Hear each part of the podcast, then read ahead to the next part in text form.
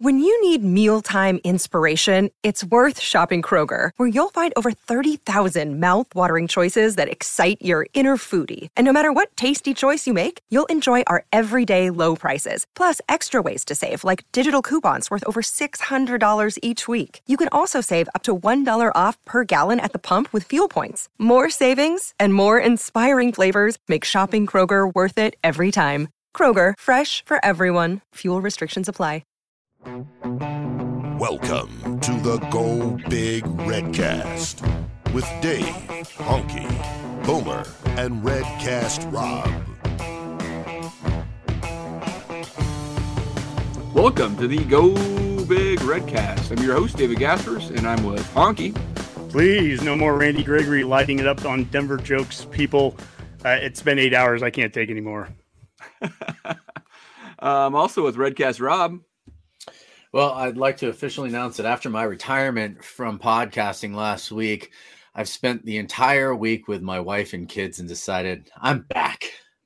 Good. good all right. All right. And also with Boomer. Well, we're here to announce uh, my picks for the Final Four this year. Uh, I've got Brisbane, Melbourne, Port Adelaide, and the Western Bulldogs. And wait, we're not talking AFL? what the hell am I doing here? Son of a. Carlton, man. I mean, come on. Um, all right. Uh, well, Hunk, uh, we got an exciting show for us uh, tonight. You want to give us the rundown? Yeah. Well, first, just uh, preview for next week. Uh, remember, mark your calendars. Wednesday, 23rd at 8.30, we're going to have Tyler Kai, the Associate Athletic Director for Leadership Gifts and Capital Projects on. And then uh, Rob, of course, as usual, our promo code. You're on mute, Rob. Doesn't matter. Promo code Redcast. Go to hailvarsity.com slash subscribe. We're smooth. All right. We are smooth. I muted myself. All righty. So that, without further ado, everyone, without further ado, our special guest. Today we have a smooth conversation with a cool cat from the Lincoln Journal Star. So find a mixologist to pour you something full of chemistry, because it's time to take a hip sip with Steven Sipple. So, fellas, uh, we have another Sea-Towner Columbus guy joining us tonight. Uh, Dave, he's a fellow Columbus High alum, Discoverer with you. And uh, Redcasters, you all know him from his many years covering Husker sports with the Lincoln Journal Star, his many appearances on Big Red Wrap Up, and his morning show with uh, Early Break and Sip of Jake on 93.7 The Ticket. We welcome back to the Redcast again, Steven M. Sipple. How you doing, Sip? Hi. Uh, well, I'm doing fine. It's great to be with you guys. I'm really interested in your thoughts tonight. Uh, yeah. I'm always interested in doing these things. Um, well, so uh, I'll just be interested to hear what's on your minds. well, uh, we're also interested in knowing what's on everyone else's mind too. So Redcasters that are tuning in through Twitter and Facebook and YouTube right now, uh, make sure you know send us in your questions, your comments. Boomer's going to be going through those, and uh, you know we'll try to get some of those questions asked, and uh, you know we can we can kind of go from there. But let's start off with what we do each week right now, guys, and that's tweets of the week. And Sip, we've got three of yours here, and they, they kind of they go across all of the uh, the gambit here. It's it's football, it's basketball, and it's baseball going on right now. Um, we had a football one with you here uh, quarterback. Seven. Uh, this is on March 13th. Uh, no shortage of intriguing topics in Nebraska spring camp. Very interesting period in a proud program's history. Enjoy. And it was an article that you had on on uh, some of Thompson's reasons for choosing the Huskers. And we're going to talk a little bit about NIL and quarterbacks. And then a little bit later here, we'll talk some basketball. And you had a, a tweet on on Hoiberg, and and you've been a little critical of him times. It'll be interesting to kind of get your your take on that. And then also baseball's going on, and and we've just won yesterday, and it looks like we're going to win again tonight. So maybe we're going to start to get on a on a winning streak here. But uh, combination of the three. Let's start with the football side, and let's start with uh, let's start with. I think you had a really good conversation that was on the Sip and Sam podcast, and we were talking about at that time kind of NIL and, and how recruiting and how things have changed. And you had a great quote. You, you said in this in this world now, we're basically handing guys jobs, and it was talking about not in a negative way. It was just that we're talking about we're bringing in guys now, and Thompson is the quarterback, and I don't know if it's the competition or not, but but NIL is playing a role in that. He's the new quarterback. He's he's pretty much looks like he's the starter. So did we hand that job to Casey? Is he clearly the best QB? I, I want to kind of get your thoughts on on that. Let's start with that as we're in the spring ball. Yeah, it's it's really interesting. I mean, I, it's hard to frame it up, except I would just say this: it definitely has the feel that he's the number one. They've uh, they've sort of, I mean, he's taken one reps. We're just in this sort of different world now, right? Um, mm-hmm. He is the most experienced guy um, in the quarterback room. He's also the, happens to be the most charismatic guy. He's also happens to be the only guy who's making six figures in NIL money. He's the best uh, paid. Yeah. yeah. He's, he's the most highly paid. Right. But there's the deal. I mean, I know I, I and I always got to be careful. You guys are younger guys, and I and I got to um I, I, don't like to feel old all the time. I've all I come from, you know, I covered the team in the hell late '80s, um, and it wasn't it wasn't like this. You know, you kind of had to win the job, right? Mm-hmm. Um, and I now, but but I would say this: if Kate, let's say Casey Thompson in the event he had five straight bad practices, okay, it, it, that wouldn't necessarily be his job at that point. They'd start, you know, Logan Smothers could assert himself in that situation. Heinrich Haarberg might be able to assert himself in that situation, or when Chubba Purdy is healthy, which I think he'll be back. He'll be back um, kind of full go on March 22nd when they get back from spring break. So in that sense, he hasn't been given the job, but you know, it's probably his to lose is what, what it comes down to. Mm-hmm. Well, we're a little old school here too. We had our own tweet, and last week we did a poll, and it was asking about should the uh, Husker quarterbacks, you know, should they have the green jersey on or off? And shockingly, that that created a decent amount of feedback from some people. And from my perspective, you know, I'm, I'm the old school guy. I'm like, you, you you don't have a green jersey on. Your if you're competing for that spot, you know, you're gonna all all uh, be wearing it until you at least get a winner. Now that's not going to happen. I'm, I'm po- positive with Thompson. I mean, I'm sure he's the starter, and again, I have no problem with that. But I do think that, especially at that backup spot, I mean, th- there needs to be a competition. Like we're always one play away from who that next guy's up.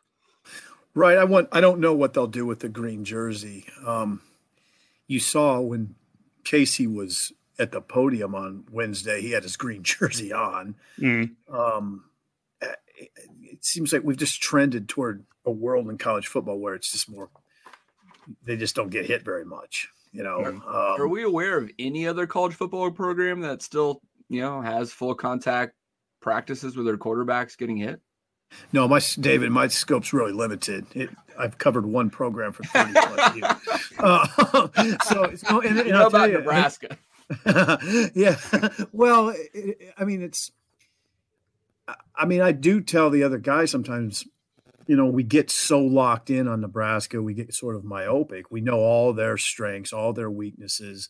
We know all about the way they go about things. Um, but it would be nice to go around and see in this mm-hmm. world how, how other guy how other programs do it, but we don't really have that opportunity. Yeah, I, have read know, up. I don't know who's hitting a lot and who's not. Yeah, and the thing is, you're hitting when you need to hit, and not not just a hit, right? I mean, there's a point if you have a starting quarterback that's clear as day, and this is this came back to the competition part. If it's if the competition's over for the starting spot, then I I wouldn't keep hitting the starter. If the competition's going on for number two and three, that's where you, you get some hits, especially when guys are young. You gotta you gotta prove it somewhere. I mean, I, I've read about Nick Saban hitting you know Jalen Hurts and and not Nick Saban personally, but you know having in practice having hits on Hurts and Tua back in the day when they were practicing that way. And I I know I'll say that, and people will go, oh, "Yeah, well, that's Bama." And you know, when you have five star be- behind five star behind five star, but shockingly, right now we we actually have a little bit of depth, and yeah, and you know now Chubba's hurt and everything. I get it, but the point is, guys get guys get hit in football, you know, and, and I just I'm old school that way, right? But let's talk NIL. Let's talk transfer okay. portal, the things that have changed in college football. And as old school as I am, I'm a huge believer that I mean you've got to we've got to win the things that we can win and control, you know, and this these seem to be the new things that are changing college football. So mm-hmm.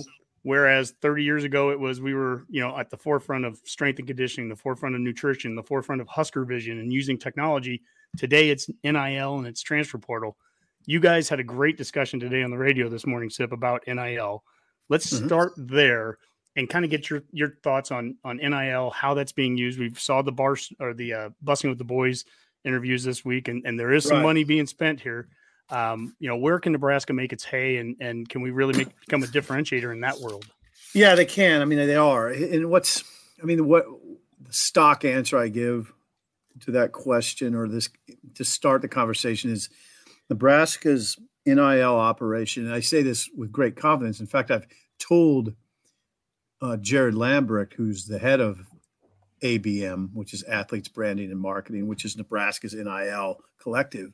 I've told him what I say, and he's he's fine with it. I say Nebraska's extremely well structured, um, well organized, and well heeled. I mean, Nebraska's, I would say, quietly, sort of um, probably gained an advantage, and it's kind of Nebraska's style to to keep it quiet. Certainly, Jared's style. I do think in coming weeks we'll hear more about it. I think he's ready to do that. Um, but Nebraska's in in great shape. I mean, I, there there's a lot of uh, sponsors, we'll call them. Um, if you go into ABM ABM office, for instance, there's a board that has them on it. It's it's very prominent banking institutions in Nebraska, people you'd recognize uh, that are helping, and there's a there's a lot of money involved. So um, it's it's I know it's kind of a strange conversation because it's been quiet. Now Parker Gabriel did did write a extensive NIL NIL article a few weeks ago or a couple months ago, but it's hard to um, get a lot of facts because you know Jared's not going to lay it all out. You know, mm-hmm. it's it's people's money, and so it's naturally sort of awkward. but did you guys hear what? Did you guys hear what Casey said? about the just the, the straight figures the, that they can be yeah, over Casey six figures said, yep. Yeah, now this is this this was um I thought it was important. I thought those guys, uh, Will Compton and Lewan, did a good job of pulling some information out of Casey that was that was relevant and people I think they need to know. So he Casey said there's 17 or 18 football players that have vehicles, for instance, now. Okay, that's I don't know that everybody knows that, but they're not driving around. And they're driving around. They're, you know, what you'd expect. They're big pickups. They're SUVs. Um, they're not. It's they're they're, it's serious. Um, for instance, Casey has a place to stay free. Um, the volleyball players, I know. Well, I don't know that every single one of them, but probably close. They, they stay in luxury apartments, real nice apartments. It's a great. Mm for free. I mean, it's a great it's a great selling point. Um, I know, for instance, that that middle blocker from Penn State that uh, that John John landed, her last stop before she left Lincoln was at ABM. I mean that, you know, and I think that that really helped. You know, um, Casey said there's about Casey Thompson said there's about 70 or 80 student athletes at Nebraska across all sports that haven't, you know, that have an apartment free, a car uh, deal as part of their NIL deal. There's all different ways that you can structure these things. And I get piece, kind of piecemeal information, basically. I mean, like an, an, an example is as part of an NIL deal, a guy will be required to make it so many appearances in a month. And, you know, mm-hmm they're, they're lucrative. I mean, it's good money. Um, in case he said, if you're a starter at Nebraska on the football team, you can make over six figures. Now, I'd say that's a bit of a stretch, um, but I think there's a lot of them that would have that. A lot of those guys that would have that opportunity. But that's some of the stuff that Casey said, and of course, he had the humble brag, which was I thought was interesting when he said, uh, I don't go out of my way to do all this stuff. It just comes to me. Yeah. Well, um, we're, we're the so same way on the Redcast, man. Right. oh yeah. Casey is a very Casey's very charismatic, and he has a good deal. I know where his his apartment is. I know the links he kind of went to set it up the way he wants wanted it, and he's a pretty. He's a little. He's you know he can be a little demanding. Now, so, do you think that question. kind of money that they put out there puts any pressure on coaches to make sure a player like Casey Thompson starts, plays, maybe gets more chances than a than another quarterback does. I know they're not supposed to have contact that you know with the with the sponsors and all that, but and it's early in the whole NIL process. It is. That's the thing, Boomer. I mean, it's started in July. Um, I I don't think so. I don't. I I really don't. And you know what? You know, we like to have like answers that cover a lot of different people, but all coaches are a little different. You know, with Frost, I bet it has little to no impact. In yeah. fact, Frost probably doesn't. Uh, I don't want to say he doesn't know what you know what kind of deals his guys have, but I he probably knows. But I bet he's not overly interested in it. Um, and no, I don't think Scott's the type of guy that would that would let that inf- influence him. I think it's a it could be complicated in other ways, but not in that way. So, hey, Sip, um, I was listening to your radio show this morning. Uh, mm-hmm. I, I, enjoy enjoy uh, Jake and Sip there, and um, thank you, David. It's a little short. You guys should go longer than two hours. You know? two hours seems fine to me, Dave. but uh, you know, Jake is like the grumpiest, uh, you know, young guy. I love that guy, but man, I mean, and today he actually found a negative take on NIL. He was like saying, like, what if they're just playing for the money, not to win? And I'm like, I think, I think, I think you had a good answer in the sense of like it has to be like more relative. It's like, I mean, everybody's doing these NIL deals. So whether that's a, a Big Ten opponent or an SEC school or whatever, I mean, like all these players are going to get NIL deals elsewhere. So, I mean, I, I, I just think it's really interesting. Everybody's trying to tear apart the NIL thing, but it's so early to Boomer's point that we need to let this play out a little bit, and um, mm-hmm. hopefully, you know, we're going to hopefully be the experts at it, right? Yeah, as, Dave, Nebraska I mean, has an advantage you know, Dave, it, players need to play for the love of the game, like SMU back in the early '80s. That's I mean, right. this Absolutely. is the purity of football. Marcus Dupree just just love to play the game. Old, old, school guys would tell you that's what football's all about. Not about this NIL stuff. You, know, you play for the purity of it. Rob, I mean, you wanted you got to you got to okay. So to that point though, too, Dave, is that I think that you're gonna find out find out too that it's going to be much like professional sports, right? Because the I mean typically speaking here if they're getting paid to do it they're professionals right? I mean that's that's the the short of it whether people want to say that or not. the, their performance and it's not performance based though so it's not performance based you're right it's not but they're still getting paid to be where they're at. And if inevitably eventually there's probably going to be some players that maybe they're finding out that you know okay they came somewhere because they knew they could make more money. But if they want to play further outside of college then they better be playing pretty darn well and not be you know lagging in order to, to do that especially if it's a player because most of the players that are getting nil money are players that maybe these companies see they might have an advantage to partner with further down the road when they become professionals right? Hmm. but I, here's the question here's the question i had for you sip though and and this is this is something that I, I think about and we've talked about on the redcast is how do you think nil is going to affect things like Bryce McGowens coming back next year, right? Uh, from not yeah. to switch to, but like, how much is that going to affect it? Like, maybe he says, you know what? Because like, I don't see him being anything more than like a later first round, second round pick, right?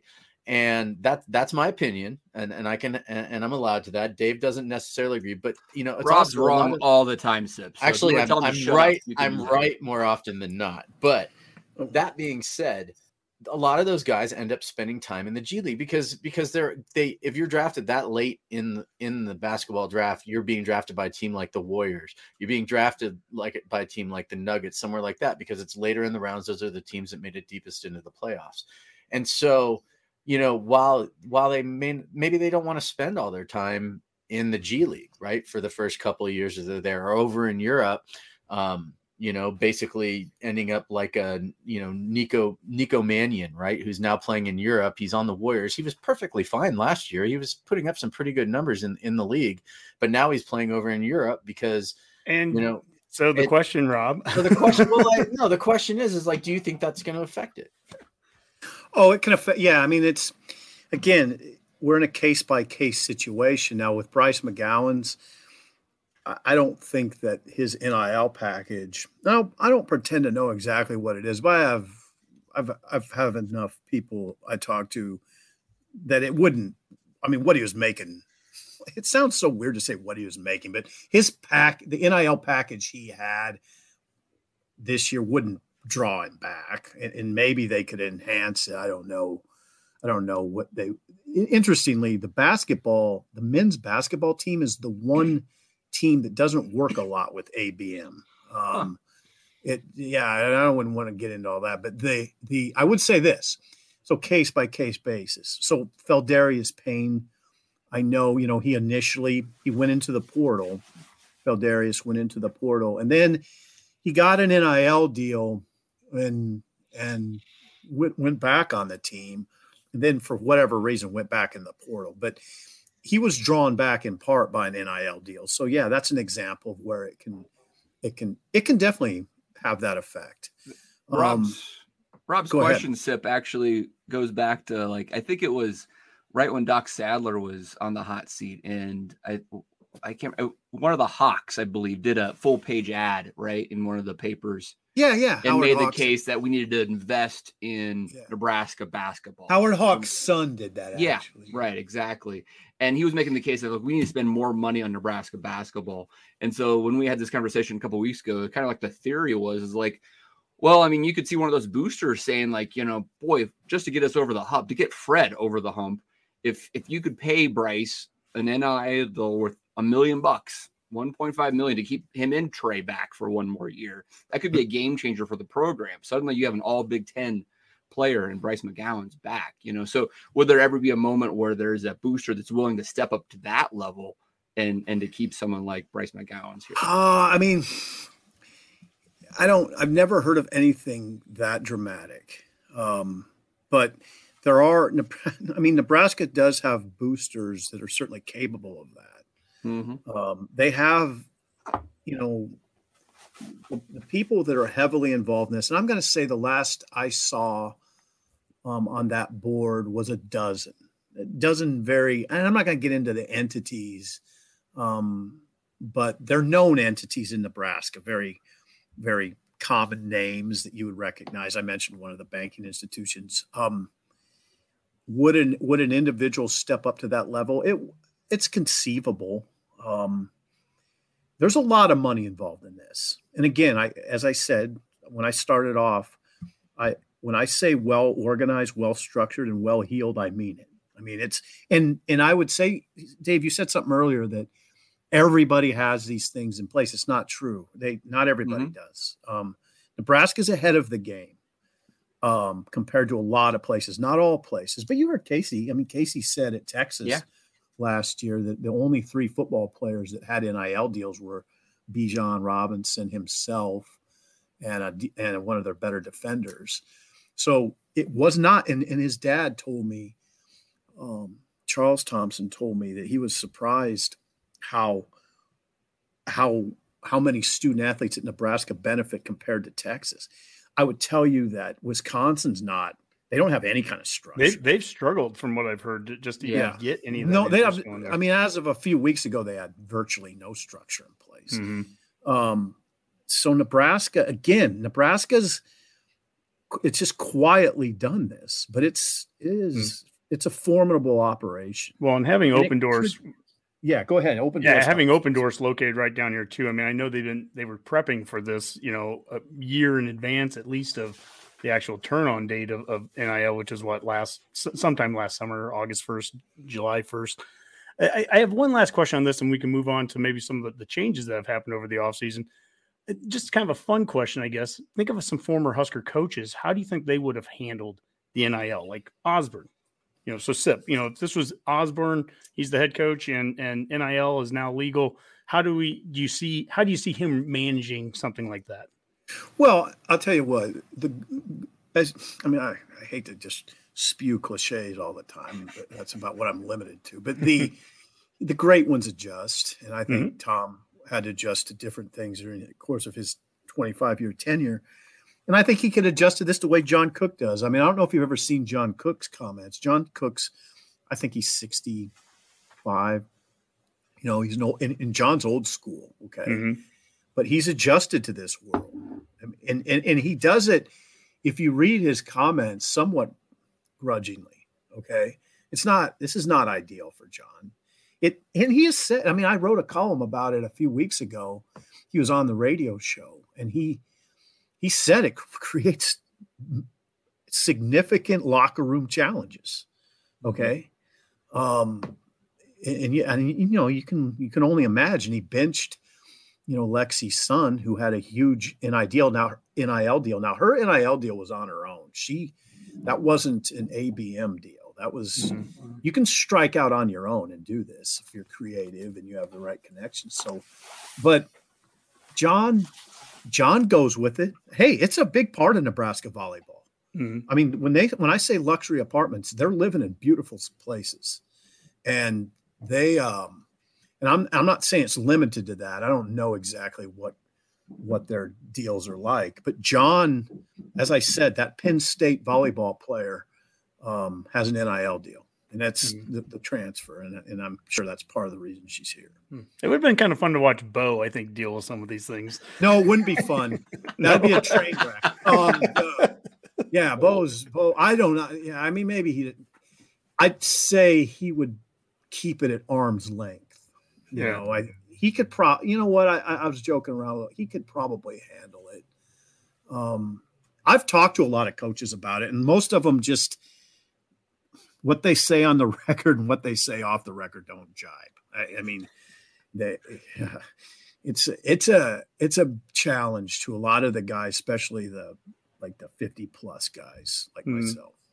Nebraska takes a 12 0 lead over New Mexico State. That's good to hear. Uh, right. Before oh, we wow, move, that is good. That is good. Before we move on, then to I think some of the coaching changes. Boomer, has anything come into the uh, through the questions so far?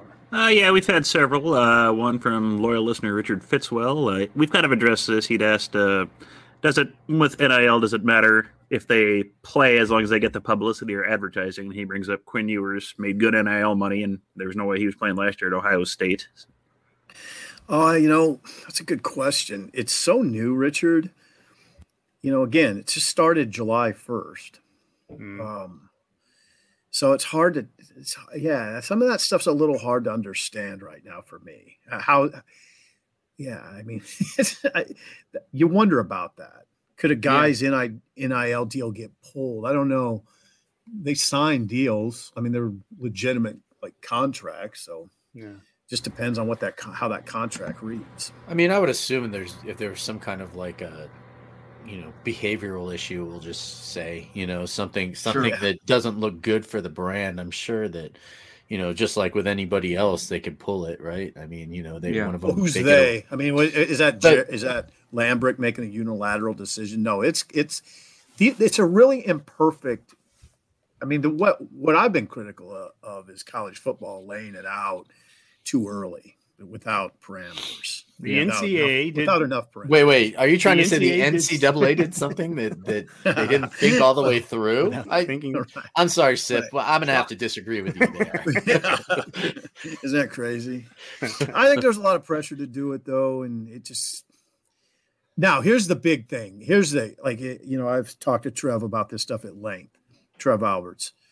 Um, what's what's really interesting to me is where this is probably going. I mean, there's pending litigation. You'd have to Google it, but I think where it's probably three years away where the where there will be, you know, it'll, it'll be more uniform because the schools will be paying the money. Um, that's I, I don't think we're too too long from that happen mm. too far from that happening. I'd say three or four years. Then it's gonna be it's gonna get really strange it's I think it'll be even more strange in some ways because there's there's a school of thought that it could be just football that's paying players, mm. and the rest of this the rest of the sports wouldn't. Um, that's one school of thought. But what Trev's gearing up for is to make. I mean, he's making a lot of financial decisions within the athletic department right now that are geared toward the eventuality of the school paying the players. So he so he's his whole line of thinking is if this comes to pass, which it could, then they better have. I don't know. I'd, I'd hate to. I, I almost hate to put a number on, but I'd say in the forty to fifty million dollar range, ready to roll. Um, that's a lot. That's a significant amount of money. Yeah. That not everybody would have either, which creates mm-hmm. a whole nother discussion. How, how is a place like UTEP going to handle that? Well, the same way that they've always handled it. I mean, let's let's be honest. This this sort of stuff. This isn't the first time that schools have been paying players. They just haven't been quite open about it. I mean, you know, there's there's a reason why teams like Alabama and Ohio State and Michigan and you know they continue to be able to recruit so well. It's just now it's you know the books are the books are open i guess you could you could technically sort of now, open. so. they're sort yeah, of open. Sort of open but but i mean you know more than they were before. I mean you know are they going to yeah. give are they going to give reggie bush's heisman back? That's what i want to know. You yeah. know I yeah mean, the, the key for people to remember is up until this point until as everything trev's preparing for until that point none of this is going through the university. It's all outside of it. The, right. you're not getting paid from that. So nil is what you're doing on your own time outside of that. And and it is it's a cataclysmic change from what we were doing before. I mean, to, to your point, they were taking Heisman's away from people, and there was tattoo gate for things that are not even close to being illegal yeah. now, and it was a very quick shift. So uh, I'm not defending the old school guys that that you know want to just stay with the, with the old the way it was done before, but this is this is very quick. What was what happened before, and now now it's mm-hmm. allowed. But oh, I think it's it's been so quick that people that I don't I don't know how I don't expect people to fully understand it. Yeah. Impossible. But I would I'd want to add one thing. Yeah, the paying the players thing I get. It's it's it's happened a lot. But I'm going to tell you something. At Nebraska, it hasn't happened a lot. Uh, uh, people can talk about, you know, the Irving Fryars, the Mike Roziers, but I've covered it a long time, and I know guys like, for instance, DeAngelo Evans, who was a a highly recruited running back. He wasn't getting any money. I can tell you that right now. He I, I remember because our conversations would often be he wanted to go home to Wichita, but I knew what kind of car he drove, and sometimes he just couldn't get back because his car was terrible. He wouldn't mm-hmm. trust it to make it. Mm-hmm. He wasn't making money.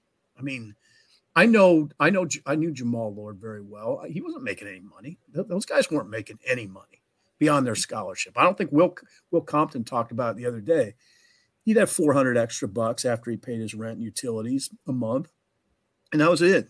I mean, so I don't, I really push back on that notion that, yeah, it's been going on. Nebraska's always been paying players. No, they haven't.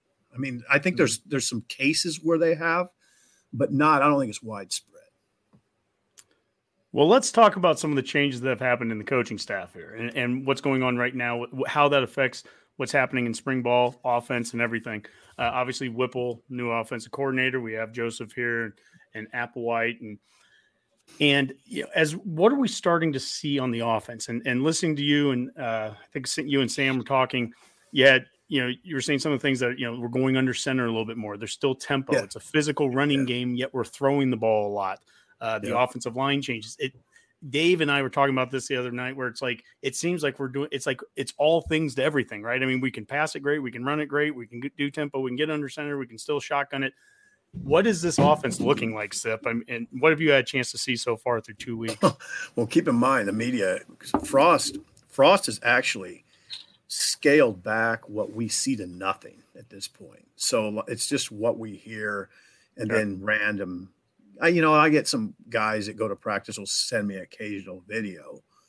Um, so it's it's limited to that. I think the big thing you touched on was they're under center now, which I think mm-hmm. is a is a huge development. And, and I don't know how often they're under center, but it's an, it's enough that it, the, the kids have mentioned it as a significant change.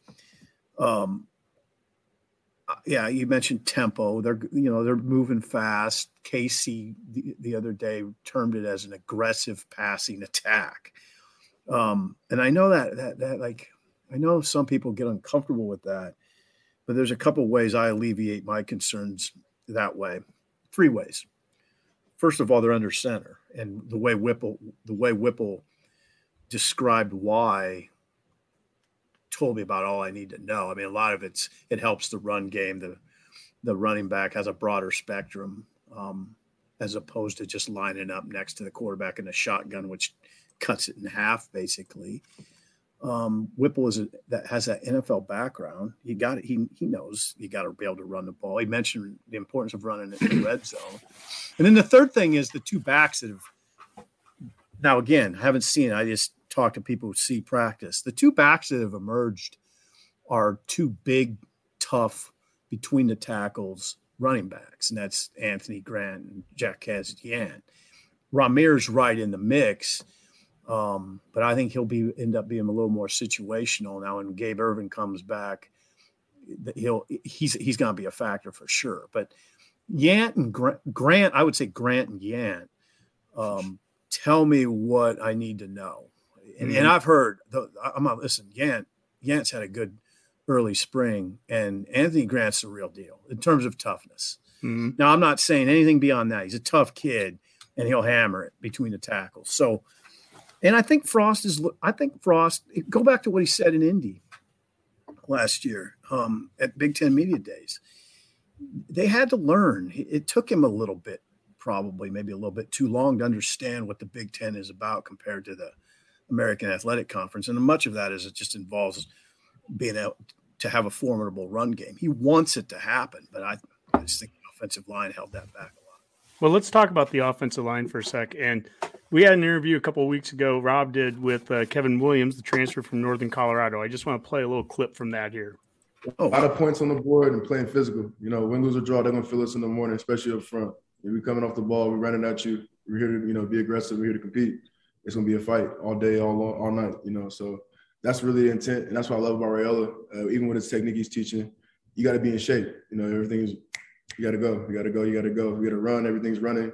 Uh, there's no choppy steps, and uh, it's physical. It's physical football, hard nosed, old school football, and that's what I love. That's what I fell in love with watching as a kid, and that's what I kind of was naturally doing when I would play, and I had to kind of go revert back to other habits of techniques. So going back to like what you kind of know naturally feels a lot better, and I think a lot of guys in the room like it too. Wow, that's good. That's interesting. Physical football. You mentioned on the radio the other day, watching a, a video, a clip of a, a, fly sweep motion where they gave the ball to Yant and they double teamed the D end. You said the offensive line tortured the D line on the play. That Yant mm, looked fast and made it to the pylon from the twenty yard line. That kind of play. I mean, we're talking. It's tough oh, nose. Oh, yeah. It's it's it's under center. It's double teaming guys. It's it's as Bob Sledge uh, said. We're they're going to be blocking ten yards in their offensive line drills, not just you know where you're moving people out of the out of the lanes. Um, what did you see on that that film clip that you saw there, and what what well, does that look like offensively? I guess does it look physical, like William said? Yeah, yeah. And I'm here's the deal. Well, that film clip, yeah, the, a guy went left in motion on a in a fly sweep type motion, and the right tackle and right guard doubled the end. I couldn't tell who the end was. Um, but they put a meat, they put a hardcore double on him, engulfed him. And Yant, yeah, Yant turned on the Jets. Yant looked really good on that run, and he's look, he's had. I'm telling you, had a, he's had a good spring. I'm not. I, I know people. I say, oh, there's Sipple again doing that hype. um, Drinking the Kool Aid.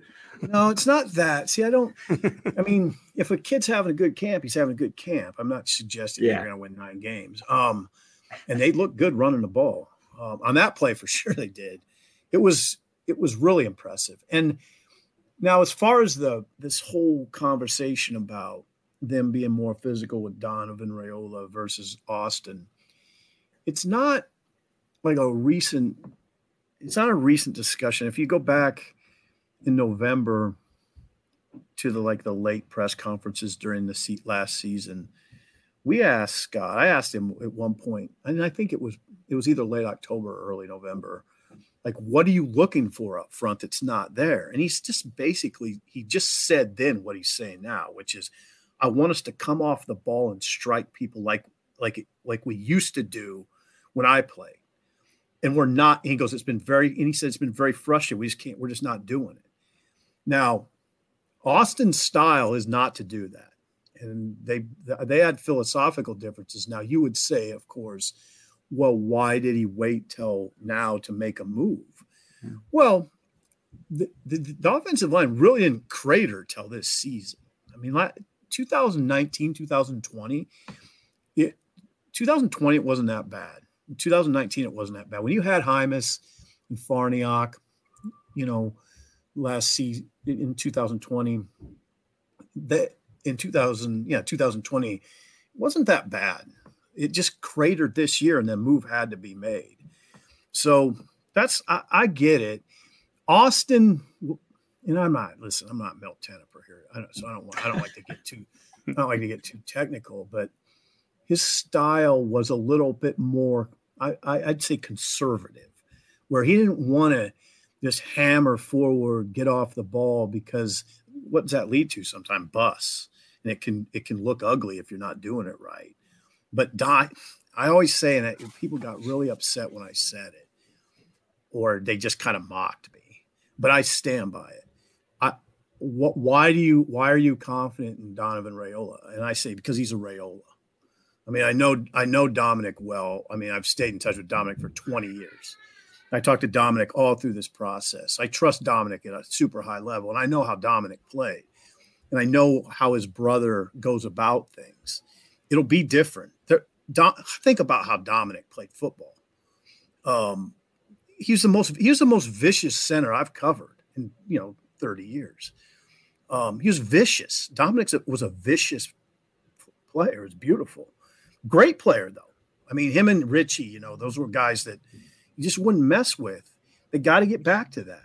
I mean, we I don't know. I'm I'm always interested. One thing I've been interested in about covering Nebraska seems like a lot of fans have let their standards drop to where it's like there's this sort of casual acceptance of Nebraska doesn't even look like it used to look like. They don't approach it like they used to look like. And like guys like Dominic are they don't I mean they don't they're not casual about it at all. Like Dominic, I loved what he told the guys before the Northwestern game. He said, We're going to close those gates. Nobody's getting out. You know, that's the kind of stuff that fires kids up, but they got to hear it. You know, but he said, We're, we're closing the gates. You know, nobody's getting out of here.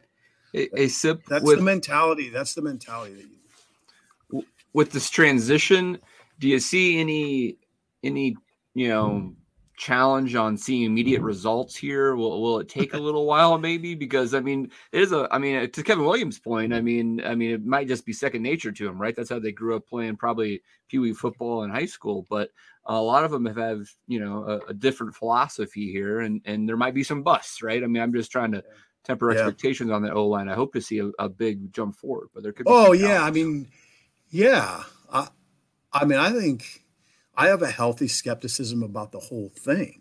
I mean, I, yeah, they got to make it work fast. That that's the thing.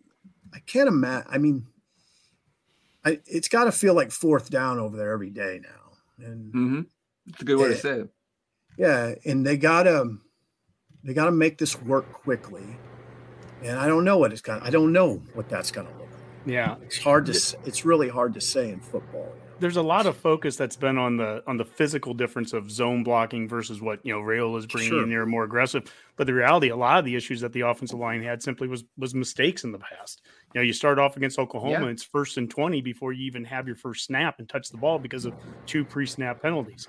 You go back to the Northwestern game in 2020, and we've got five penalties on each offensive lineman. Each offensive lineman had one on them in that first half, and you could never get out of your own way. You drive down the field, but you're constantly moving the other direction too. And and that's a problem that that kind of just plagued Austin's lines at times. And that's you know fair or not. That's just that's the way it is now. Now you know zone blocking. Dave, I think you had a good point on it. Like a week ago, you're like now zone blocking's bad, and you know everyone says it's bad. Yeah. No, it, it, works at places too, but it know, does. We're, look, we're looking for something different. I've been begging for a fullback for five years, and guess what? I've seen occasionally by watching some Pitt uh, film. I've seen a fullback here and there. Oh, there you go, Jason. Can we bring a, back a fullback? You know, so there's we're going to throw the ball, and, and Logan Smothers mentioned that, and Casey's every quarterback's mentioned that we're going to throw the ball at times, but uh, there's still there can be a running game here too, and I, I love the idea of marrying together the best of Frost running offense with uh, with the, the pass. I will ask this too: Were you surprised at all, Sip, with the types of quarterbacks that that we ended up going after since Whipple's been here? I mean, we've gone after quarterbacks that have some mobility yeah. to them and I, mm-hmm. I was, I thought we were going, we were just going to go after, you know, the, you know, stick in the mud, you know, you know, drop back, you know, guy that can't move, and getting Purdy and, and getting Thompson in here. That's that's been a pleasant surprise. Well, and and was it what's the kid's name from Massachusetts? William. Yeah, then yeah, Watkins, the, Watson, Pops. Pop Watson. Yeah, Pops, Pops. that's right. Yeah, watch I mean, he reminds me of Tyrod Taylor. I'm not saying I'm not comparing him to Tyrod Taylor, but he reminds me of Tyrod Taylor. Okay, write that down. Tyrod Taylor, simple seven. he does though, and I mean, not a bad comparison. You're no, yeah, you're exactly right. I didn't know what to expect. I always keep an open mind on that. But if you watch that kid in Massachusetts tape, yeah, you he's he's a mobile kid. I mean, he can hmm. run it. He can definitely run. So yeah, I was a little. I didn't. I guess I don't want to say I'm surprised because I was trying to keep an open mind. Um, it's interesting though. That's an interesting conversation. And again, I feel like, God, I got to tell you, I got to tell you, not seeing practice is really frustrating from mm our point of view because we have, if you go back, I mean, I go back to Tom Osborne, we saw a lot of practice. mm Tom would let us watch all of the major scrimmages, for instance. And when Tom did it, it was like 100 plays, 120 plays. You'd be there for three hours. You saw so much, though. So you know, you knew a lot. I mean, yeah. you'd walk out of there with a really good, good handle. And again, not just one scrimmage, all the spring scrimmages, all the August scrimmages. And then not only that, you saw a lot of practice. Tom would say you can see the final 15 minutes is 15 minutes, but we'd go over there, you know, with 45 minutes to go and see a lot of it. And then every so often he'd wander over and say, You guys are a little early, cut it back. And then we'd cut it back for a while and then go back over early. it was the same way with Frank. Um, Callahan believe it or not, let us watch every practice of his first spring, every minute of every practice. Um, so you got a great handle. Riley let us watch a lot of practice, mm-hmm. a lot, a lot of August, a lot of spring. Set usually seven or eight practices full. Bo, I can't. Bo let us. We'd watch a some. He cut it back, and then Frost just whacked it. We don't see anything. So it's really frustrating. You ask what it looks like. I can't. I can't I don't want to pretend like I'm seeing it. I'm not. Mm-hmm. So I'm, I'm kind of like you guys. I just I hear what the kids say. I hear what the coaches say, and I kind of try to put an image in my mind. But I'll be fascinated in Dublin. Let's put it well, that way. Well, I think a lot of it too, I, with social media being the way it is, and everybody just immediately reacting to everything, right? Like the, we, we're we've now become a society of overreaction as opposed to, you know, analyzation, right? So it's like, yeah. you know, that that's that's going to put a huge damper on it. And I'm sorry that affects your job because I would have loved to hear some more stuff about things that you've seen in practice, right? But um, one of the, the question I had too about offensive line and and um, like do you how much do you think too that some of this play is going to be affected by by the style of play that Whipple brings, right? Whether it, you know, and we'll just assume Thompson's going to be the starter. So one thing that I've noticed from watching Thompson's tape is that his ability to release the ball quickly, find his receiver, open receiver, go through his go through his progression, release the ball quickly. How much do you think that's going to affect the overall line play. I mean, in, general, I mean, even because, you know, the pass opens the run, the run opens the pass, whatever way, but how much do you think that's going to affect it with a guy like Thompson at quarterback? Not to throw anybody formerly at quarterback under the bus and not being able to make the proper reads all the time. Yeah, quick decision maker definitely can make a line look better. Um, how much it affects ex- exactly how they go, how they go about things, I don't know that. I don't want to go too far down the Casey Thompson Road either. We'll see what that looks like. Mm-hmm. I know what I saw. Uh, uh, you know, I watched all his games at Texas. Um, he's he's he's certainly capable. Um, he's not. He wasn't perfect though. Um, what it what intrigued me most about him was his balance. Um, and that's why I always look for an athlete is, is their balance. He's got he's a tremendous athlete he can run. And I think what one of the things that drew him here was that running part of Frost's offense. I think you will see him run more, much more than he did at Texas. I don't know how it's going to affect that that offensive line. That's just a big puzzle right now that I don't. You know, we're so early in spring, um, six practices now. There, there's a break. I think we'll begin to know more very as we get close to the spring game. But hey, um, Rob, it's it's really hard to tell that kind of stuff right now. That's that's that's fair. I was just curious, and mm. maybe you'd heard. No, it it's a good right? question. It's a good question, and I, I I know we want we all want all these answers. That I just right now I just no. don't know if they're there. Well, speaking of questions, Boomer, do we have? Let's get one last chance for uh, some of the questions that have come in. Any comments or? I have another one from uh, Jason Stengel. He's asking, uh, we know if there's any other targets in the transfer portal. Yeah, we do know that. I can tell you that. Um, um, thinking back, what I heard the other day in terms of uh, priorities. Mathis, I would say, maybe? yeah, priority is his pass rusher. Def- okay, I'm gonna split up pass rusher and defensive lineman, two entities. So probably an interior lineman and a pass rusher. Um, inside linebacker depth they're looking at. Those are three things, and offensive lineman, um, offensive line man one. They want to get another offensive lineman. Um, in terms of ranking those, I'd say pass rusher, defensive lineman, offensive lineman, inside linebacker depth. That's Anything that's else? their pri- I know that's their priorities. Anything else, Boomer? Uh, just any questions about uh, any injuries that we know of this early in spring ball? well, there's one. Not names. there's one. You know what I've heard about Fidone? I don't mind saying it. Um, what I heard yesterday, and I didn't get any updates today, but in part because the old man is off. Um, there wasn't a conclusive diagnosis yesterday. So I don't know where where that whole thing is. I I, I don't know if you saw um, Thomas Fidone's Instagram, but it kind of left open. He said he's just delayed.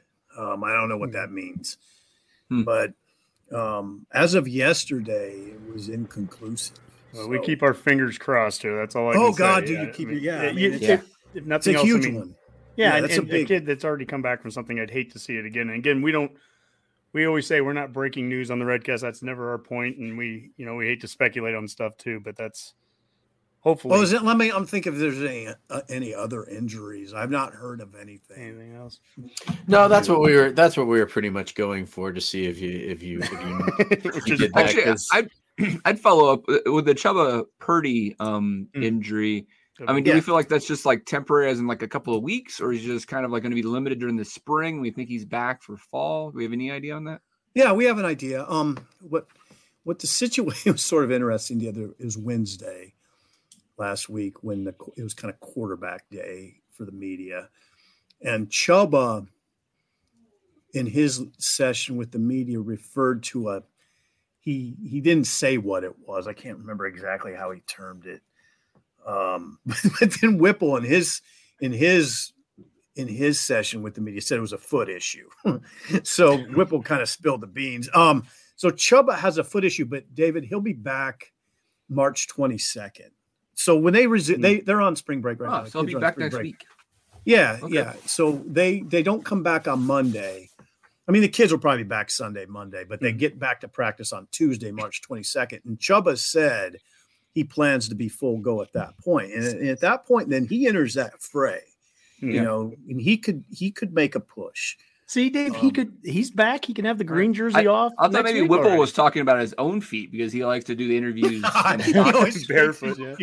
what's up with that? That's he's just. Well, I'm an old man, and I the first thing I do when well, I walk in the house is take my shoes off. So. Well, who's the pro coach that liked feet? What was the was that? Oh Ron, God, Rex that was Rex Ryan. Okay, that's yeah, a whole Rex different. Yeah, that's not what we're talking about. No, no, no, no, no, totally different. And and what was the the quarterback coach? Uh, God, all of a sudden now he's his name is is eluding me. Mario. Uh, from yeah Mario, right? Like the, is, does Whipple have Mario. any Mario? How'd you forget Verduzco? I because I'm because I'm sitting here thinking about yeah. Whipple's feet. I can't. I, you know. if you ever met Verduzco, you'd never yeah, forget him. Well, so. no, I, I mean Verduzco and I could probably hang out and have some edibles and go to a Dead and Company show together. All right, like you, I mean, yeah, honestly, they, well, like, you live I'm in really, Colorado. It's legal. I'm really, so. I'm really sad I didn't get a chance to talk to that guy because I guarantee you we would have like ended up. God, I'm surprised you guys didn't have him on. Well, we never had him on. I uh, Mac and I had chatted with him. We'd go to coaches clinics all the way yeah. from Solich to the to the first couple of years of Frost, and so like you were talking about watching practices and everything. You know, that's it was great to see that stuff. Um, I know uh, you learned so much. Seriously. I mean, I always told those guys, "Don't worry about me. I usually don't even know what I'm watching." But you you learned. Per, I just learned personnel. I mean, mm-hmm. just knew who was where, who was where, who was good. As far as what they were running, it didn't mean that much. Yeah, you mentioned you mentioned like the Callahan era of practices, and, and I've brought it up on the show. But like watching that 200 play, two hour practice they had where Zach Taylor won the spot away from Joe Dailey, and it happened during a scrimmage again with no green jerseys on. I just want to be very clear there Adam Carriker and Jay Moore and the Kevin Smith and Titus Adams and Stewart Bradley just beating the shit out of literally out of language.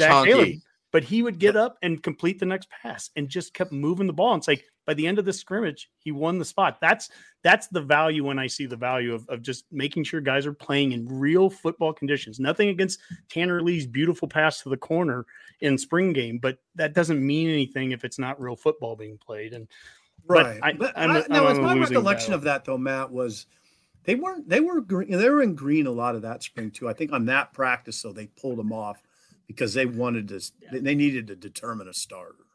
Yeah, that's and that's what you do. It's when you need to determine the starter. Once you've got a starter, I, you know you take it off. But I, I'm I'm on a dying you know sword there with that one.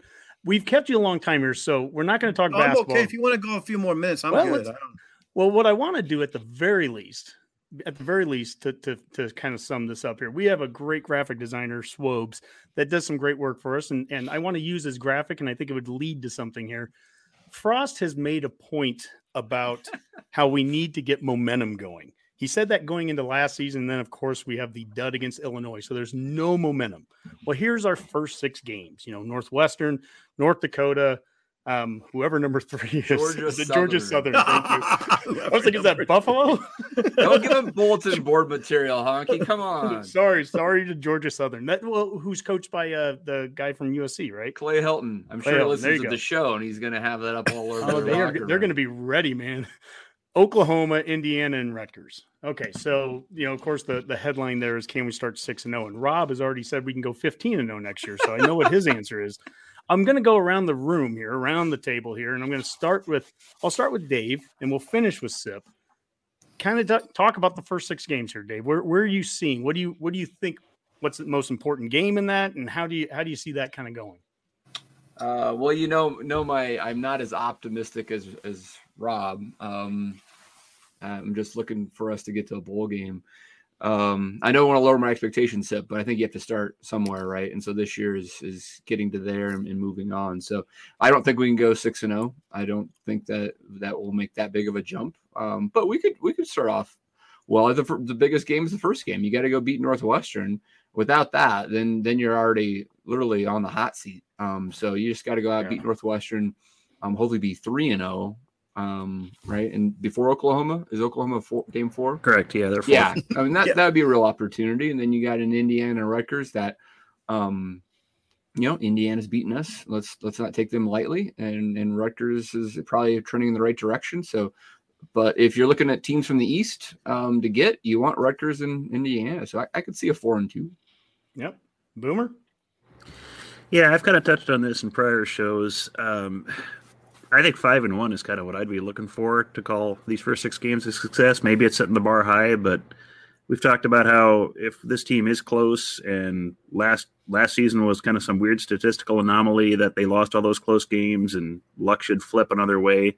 You've got to win these games. You've got to win that first game against Northwestern. Like Dave said, that's the key to this. We saw how losing to Illinois kind of derailed last season to start it off. You can't have mm-hmm. that again. I mean, that just totally changes the narrative and puts you on that hot seat right away, and all the negativity starts coming out right away.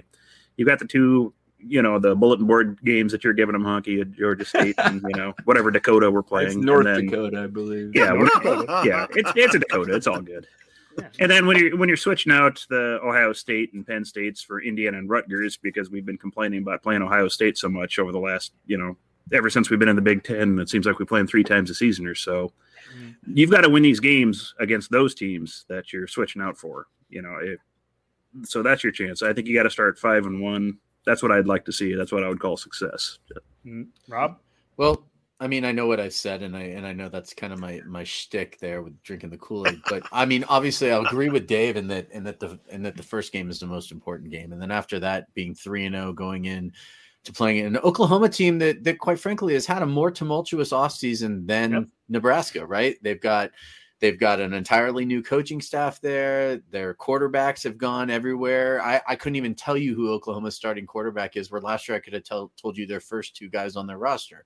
So I mean, there's there's not a reason why we I mean, after the way that that we played them last year, there's not a reason why we could come back and actually win again this year. All right. Like, and that's my reasoning with that. I'm not going to say it's going to happen, but I'm going to say that, you know, I'm saying there's a chance. And then, you know, Indiana and Rutgers, hopefully Nebraska comes out 4 0 or 3 and 1 at that point, playing Indiana and Rutgers. Uh, I mean, those are both two very winnable games against, you know, yes, Rutgers is at Rutgers and and you know, they're kind of trying to trend the right way, but they're still Rutgers. So I mean, I again I, I think five and one, six and zero is is not unrealistic because you know I'm drinking the Kool-Aid. Sipple.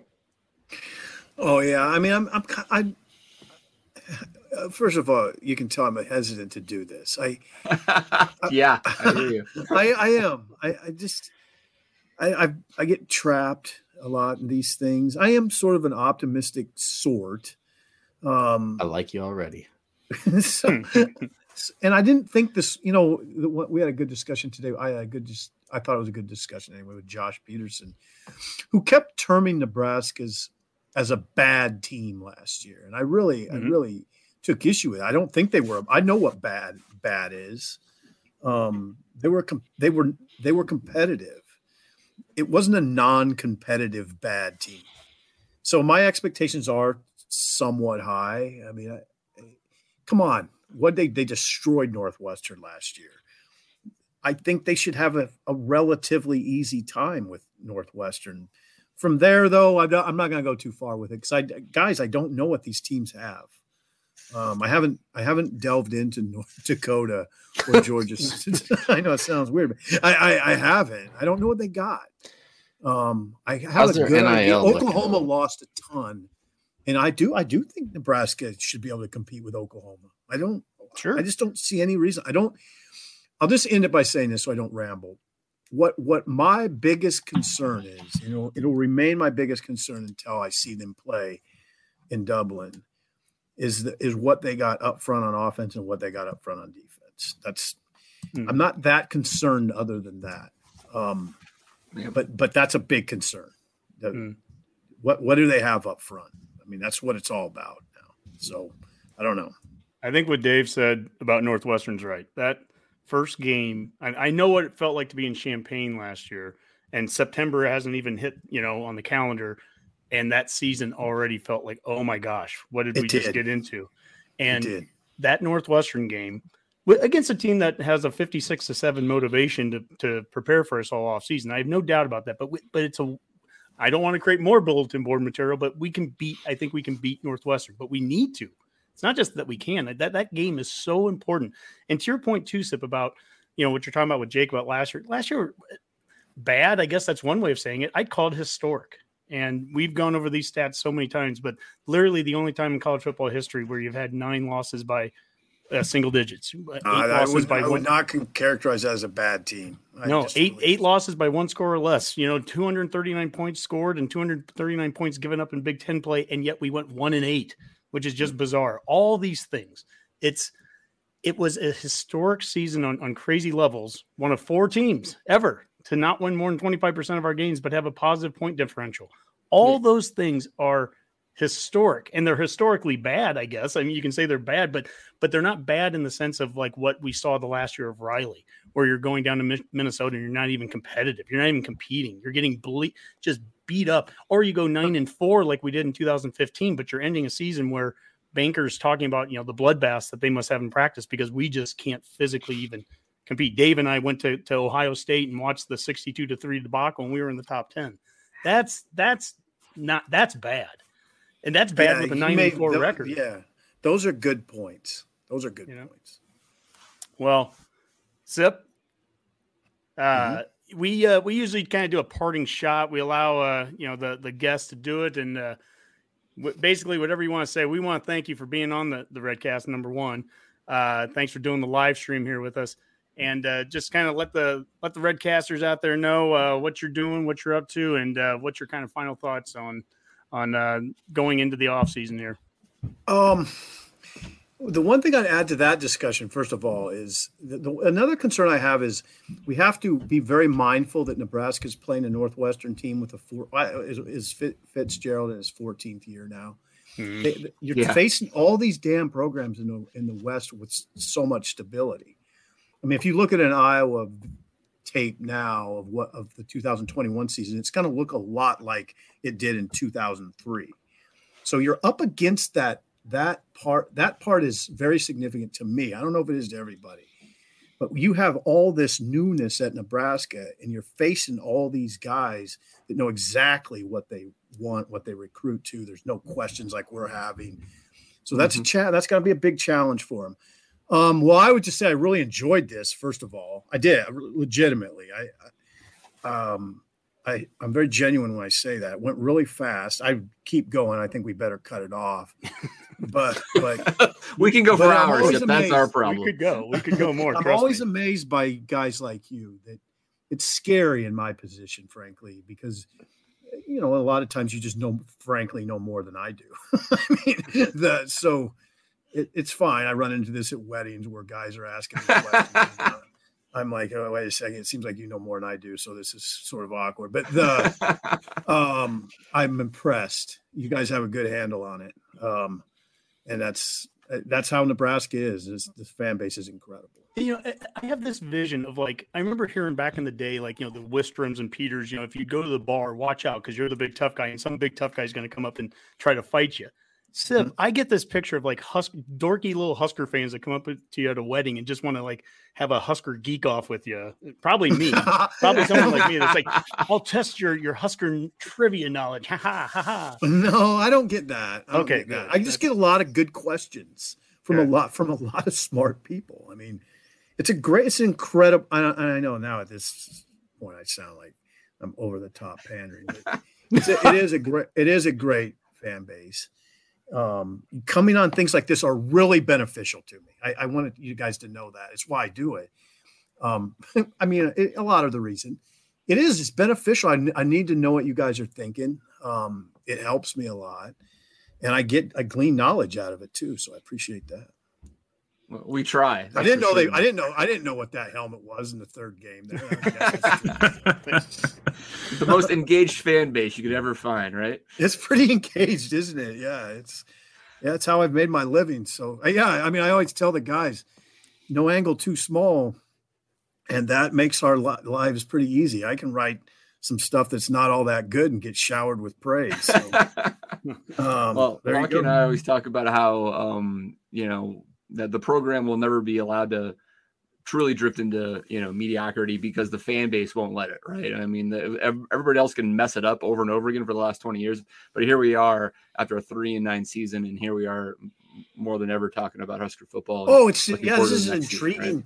yeah this is sorry to interrupt this is intriguing as it get i mean i've never been maybe more intrigued than i am right now which is a whole nother podcast. But thank you guys. Well, we'll have cool. So we'll see you next week then. well, Sipple will be joining us next week. yeah, actually, it's you can find him at at Redcast Sipple on Twitter. that would be news to my bosses, right? Yeah, yeah. We don't pay as well, so you may want to reconsider that. Yeah. Um, Honky, do you want to go around the rest of the room and, and do other parting shots? Sure, go for it, uh, Rob. Well, uh, Husker Husker baseball. I didn't even see what the final score was, but I do know that they ended up taking game one. Oh, look at that! It was uh, twelve to six, so they were up twelve nothing. They gave up six runs, um, but that's okay. They had a nice little cushion going, but they did take the game. Um, I honestly, I haven't been paying that much attention, but I do think that that's their sixth win on the season. Dave, is that right? Yeah, that's um, correct. They're six, and, six and nine. Six and nine. So you know, just getting back to 500, that's the goal. And then from there, you know, you, you want to win more than you lose. Um, you know, and, and Sip, thanks for coming on today, man. I, I, I, follow you a lot on Twitter, and sometimes I've, I've, uh, we've had a couple of back and forths on there, but it's all in good fun, and and it sounds like you and I are kind of on the same page. So, um, you know, that's all I needed was an ego boost. I really appreciate it. well, yeah, don't ever worry about picking at me on Twitter. I'm Sippy on your radio show, they always say "Shut up, Sipple." Here we say "Shut up, Rob." Is that like what we do? Like, all the like time. I said, we have a lot in common, man. Hey, if you're going to be at the spring game, come by our tailgate and hang out, man. We'd love to have you. So okay, well, thank you, Rob. Thank yeah. You. Dave, I'm gonna I'm gonna ask you to do a no. I don't do shot. parting shots. You I already, do I already, I already said my piece. Tell Byron hi, please. Hey, We'll do. See, Byron will remember. We, we we were friendly. I mean, he will probably... remember you. no, he yeah, will. no, absolutely. Yeah, he will. He'll remember me. I remember him very well. Super guy. Hey, real quick, we did have one comment too, where some guys called you and Mike Babcock the Mount Rushmore of Husker columnists. So that's yeah, actually... we're the oldest, so that makes sense. well, Shatel's got to be on that too. Yeah, Shatel's on that. We've yeah, had Shatel and Babcock on too, so they've been good. That's good. I'm glad. That's good to hear. Those guys are incredible. And Boomer, we'll finish with you. Well, we didn't get a chance to uh, pick Sipple's brain on what his favorite AFL team is, but uh, that season does kick off in about five hours. So if you're into that and up really, really late, you can enjoy uh, you know that game kicking off, uh, Melbourne. And other shout out today, I'm doing a two two parter. So since Honky usually does five or six, I'll just do two. And uh, just want to give a shout out to the uh, the the Redcast Other Great Passion Pro Wrestling. Um, noted wrestler Scott Hall passed away this last weekend. For those of us in our age and era, he was a big name and was pretty much responsible for the big Monday Night Wars when I don't think kids today understand how popular pro wrestling was when we were in college. I mean, they would play it in bars when you'd go down to O Street. That's how big it was. And he was a big part of that. You know, you might know him as Razor Ramon or just Scott Hall. Nobody could throw a toothpick quite like him and be that big of a jerk. And just kind of a great part of growing up and watching pro wrestling. So just our thoughts go out to him and his family. All right. And I'll finish off, unfortunately, on another somber note there, but uh, Nebraska track and field today, they they uh, tweeted out that we mourn the loss of legendary sprinter Charlie Greene, passed away Monday at the age of 76. Greene was a six-time national champion, first Husker to win the Olympic gold medal, and a world record holder, a true Husker legend. So our condolences sent out from the Redcast. Nice job, guys. All right. Well, uh, once again, thanks, uh, Steve Sipple, for joining us. We really appreciate it. Hopefully, we'll have you back again soon. Uh, but for now, let's call that a Go Big Redcast. Go Big Red. GBR. Good job, guys.